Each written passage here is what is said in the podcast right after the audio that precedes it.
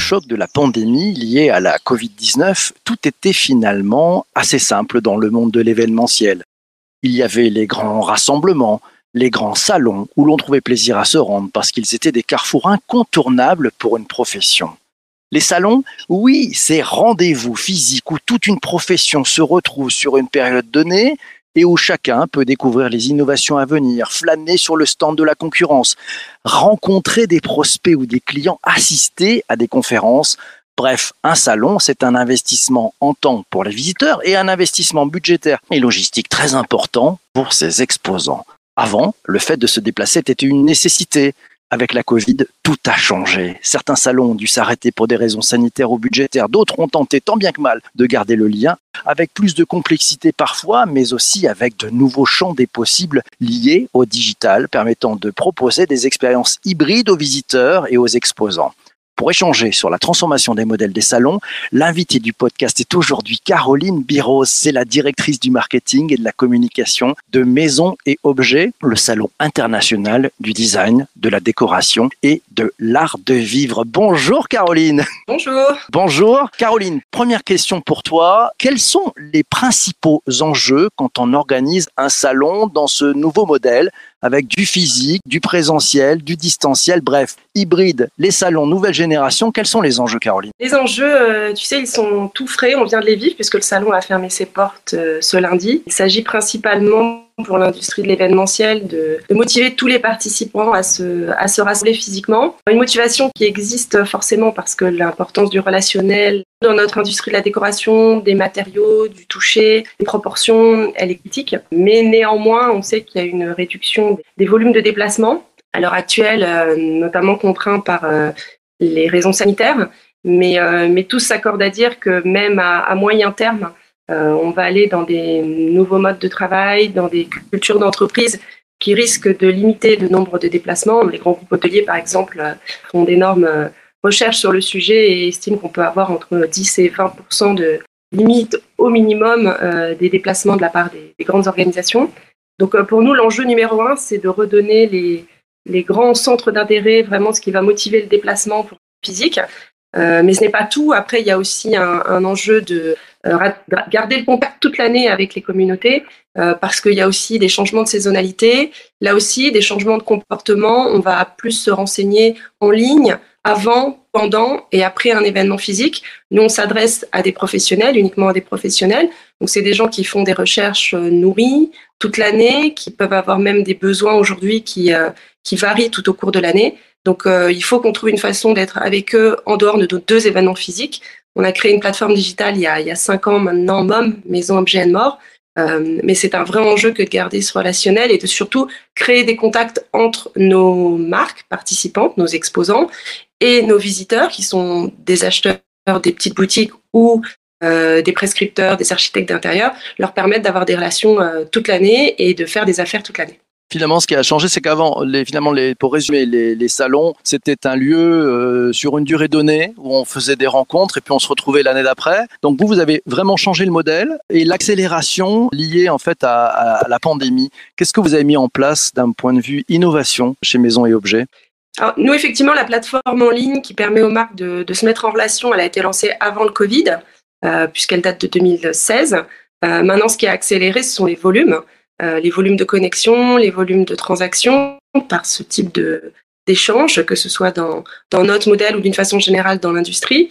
Euh, c'est aussi les, les comportements, c'est-à-dire que les gens préparent beaucoup plus les événements physiques en ligne, euh, et donc quand ils arrivent, ils sont mieux préparés, ce qui est plutôt, ce qui est plutôt euh, positif pour toute l'industrie, puisqu'ils gagnent du temps quand ils sont sur les événements, ils sont plus efficaces dans les rencontres qu'ils provoquent, ils peuvent nous poser des questions, et c'est aussi ça notre enjeu d'être euh, à leur écoute et très présent quand ils arrivent physiquement sur le salon, pour être capable très rapidement de les orienter vers ce qu'ils cherchent. Avec Internet, aujourd'hui, on est habitué à utiliser des filtres, euh, si on veut que des marques françaises, si on veut que des marques sustainable, il suffit de faire un filtre.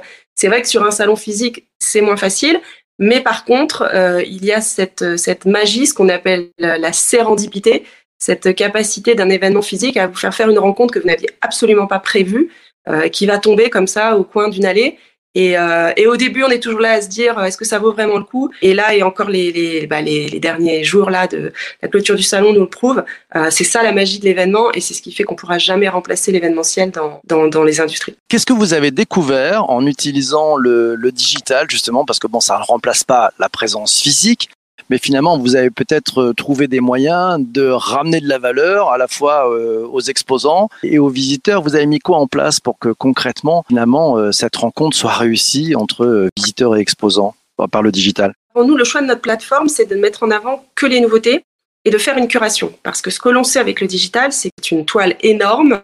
Ce que l'on attend quand on va sur le, L'interface digitale d'un salon comme Maison Objet ou d'un salon professionnel, c'est déjà d'avoir une curation. ça, c'est un point d'attention particulier des équipes. Nous, nous ne mettons en avant que les nouveautés des marques. Nous sélectionnons évidemment aussi des marques qui correspondent à l'ADN de notre, de notre marque, de la marque Maison Objet, de celles qui facilitent le sourcing euh, des, acheteurs. Donc il y, a, il y, a, un effort à faire déjà dans la sélectivité des produits à mettre en avant, sinon ça peut vraiment on peut s'y perdre. Forcément, dans les filtres, dans les navigations, on a des équipes qui euh, travaillent toute l'année à optimiser les navigations, à, notamment aussi, alors évidemment, mettre en avant des catalogues produits, mais aussi faire des sélections donc des sélections dans la sélection. Parce que comme je disais tout à l'heure, cette sérendipité, finalement, elle est aussi très précieuse dans le digital. On a tous les mardis une newsletter hebdomadaire où on a des personnalités, où on a des journalistes avec des, des thématiques euh, soit stylistiques, soit sociétales, qui font des sélections de produits, ce qui permet aussi d'être surpris. Il faut quand même préserver ce sens de, de la découverte. Euh, nous, nous sommes sur un marché où les gens cherchent de la nouveauté, soit des nouvelles marques, soit des nouveaux produits. Donc, on est obligé un petit peu de les mettre en avant. On, dirait de les mettre en tête de gondole dans un supermarché. Eh bien, nous, on doit les mettre en avant sur le site internet et dans les emails ou dans les communications que, l'on a. Donc ça, c'est un point, cet aspect de curation et de valorisation du renouveau. Évidemment, tout ce qui est euh, et navigation, ça c'est très important. Donc on a écouté quelles étaient les demandes.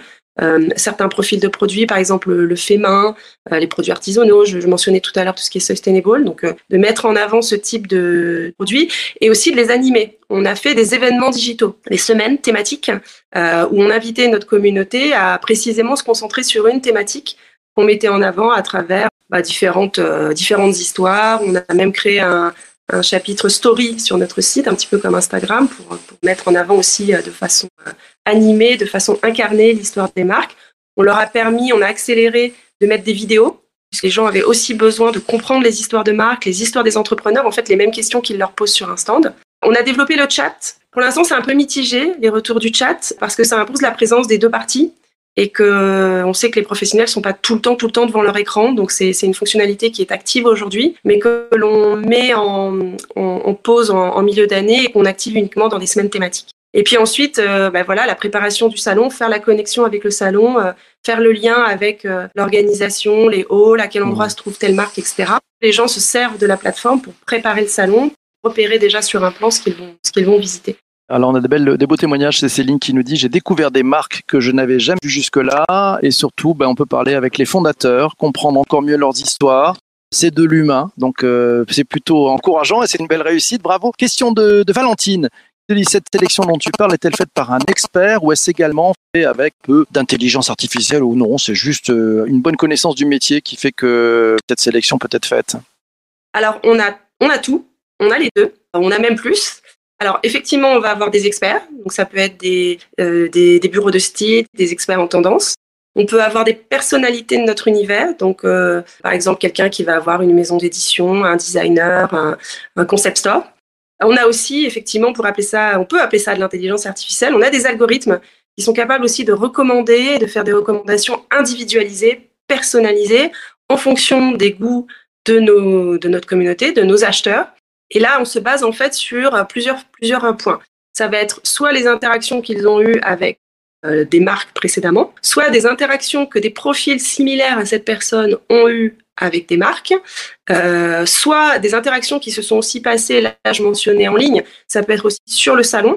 Donc par exemple, une personne qui est allée visiter le salon nous, on a des, euh, on appelle ça le, le, lecteur de badge. En fait, les, les, exposants ont une application sur leur euh, téléphone et ils peuvent biper les badges des visiteurs et les visiteurs inversement peuvent laisser leurs coordonnées.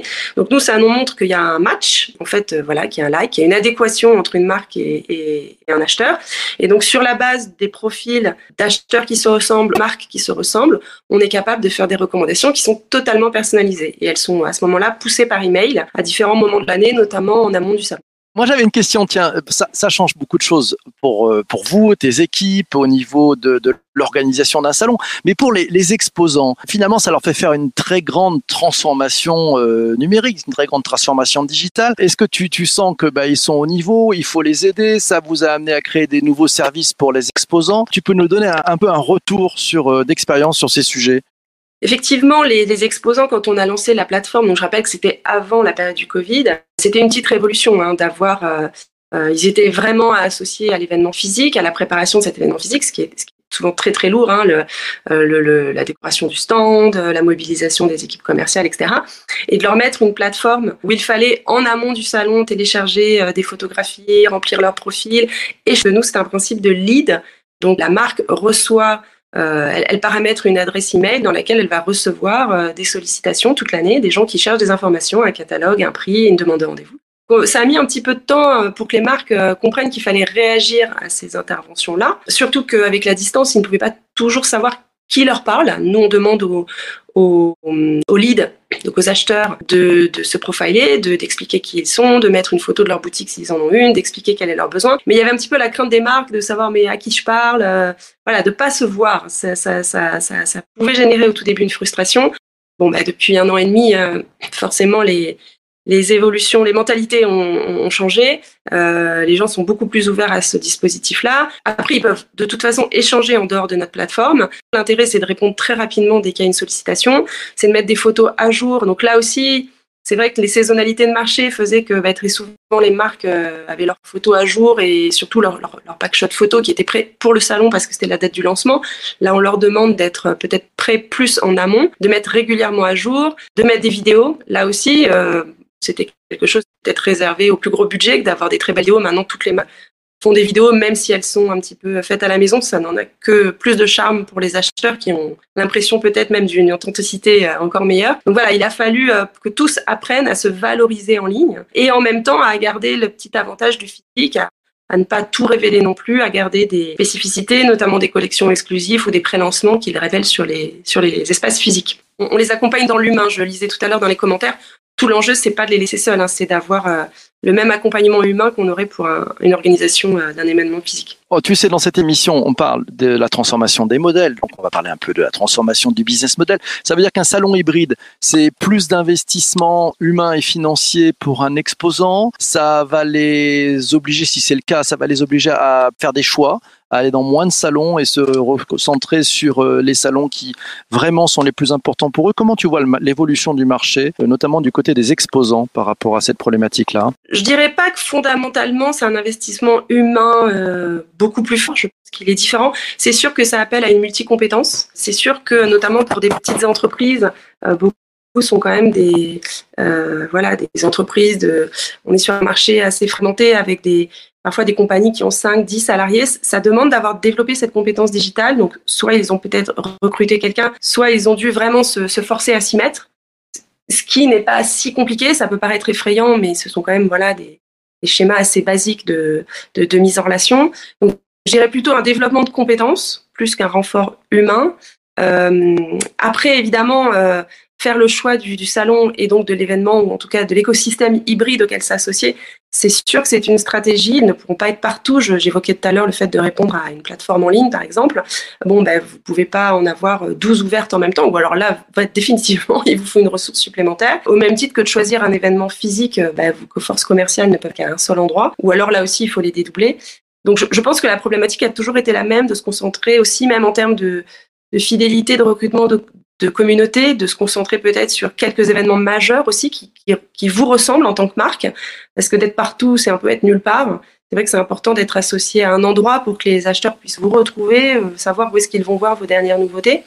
Donc, euh, je dirais pas forcément plus de moyens humains, je dirais peut-être plus de transversalité dans les stratégies commerciales ou marketing des entreprises et définitivement à prendre le online en compte on a mentionné euh, notre plateforme, mais il y a aussi les réseaux sociaux. Là aussi, c'est pas nouveau, mais forcément qui ont été exacerbés. Pour nous, ils sont très au fait. Hein. On est dans la décoration, on est dans l'esthétisme, donc euh, euh, mais d'être présent sur les réseaux sociaux, faire connaître sa présence sur les réseaux sociaux. Le mailing papier euh, marche et il risque de remarcher même parce que ça a un certain charme. Mais c'est très important d'avoir peut-être une newsletter, de faire savoir sur les réseaux sociaux qu'on va à un salon, parce que c'est aussi là que nos communautés euh, suivent l'actualité et que donc elles auront la confirmation de voir leur marque préférée. Ben mille merci Caroline. Moi ce que je retiens c'est que finalement ça demande plus de professionnalisme et plus de stratégie, ce qui est plutôt une très très très bonne nouvelle. Toi qui écoutes ce podcast, merci d'avoir écouté jusqu'ici. On te retrouve très vite pour un prochain épisode. Demain, on aura le grand plaisir de parler du business model des chasseurs de tête, comment il change, comment il évolue. On aura le plaisir d'accueillir notre ami Jacques Froissant. Ça sera en direct à partir de 7h30 sur LinkedIn, Twitter et YouTube. À très bientôt. Bonne journée à tous. Surtout, ne lâchez rien. Ciao, ciao.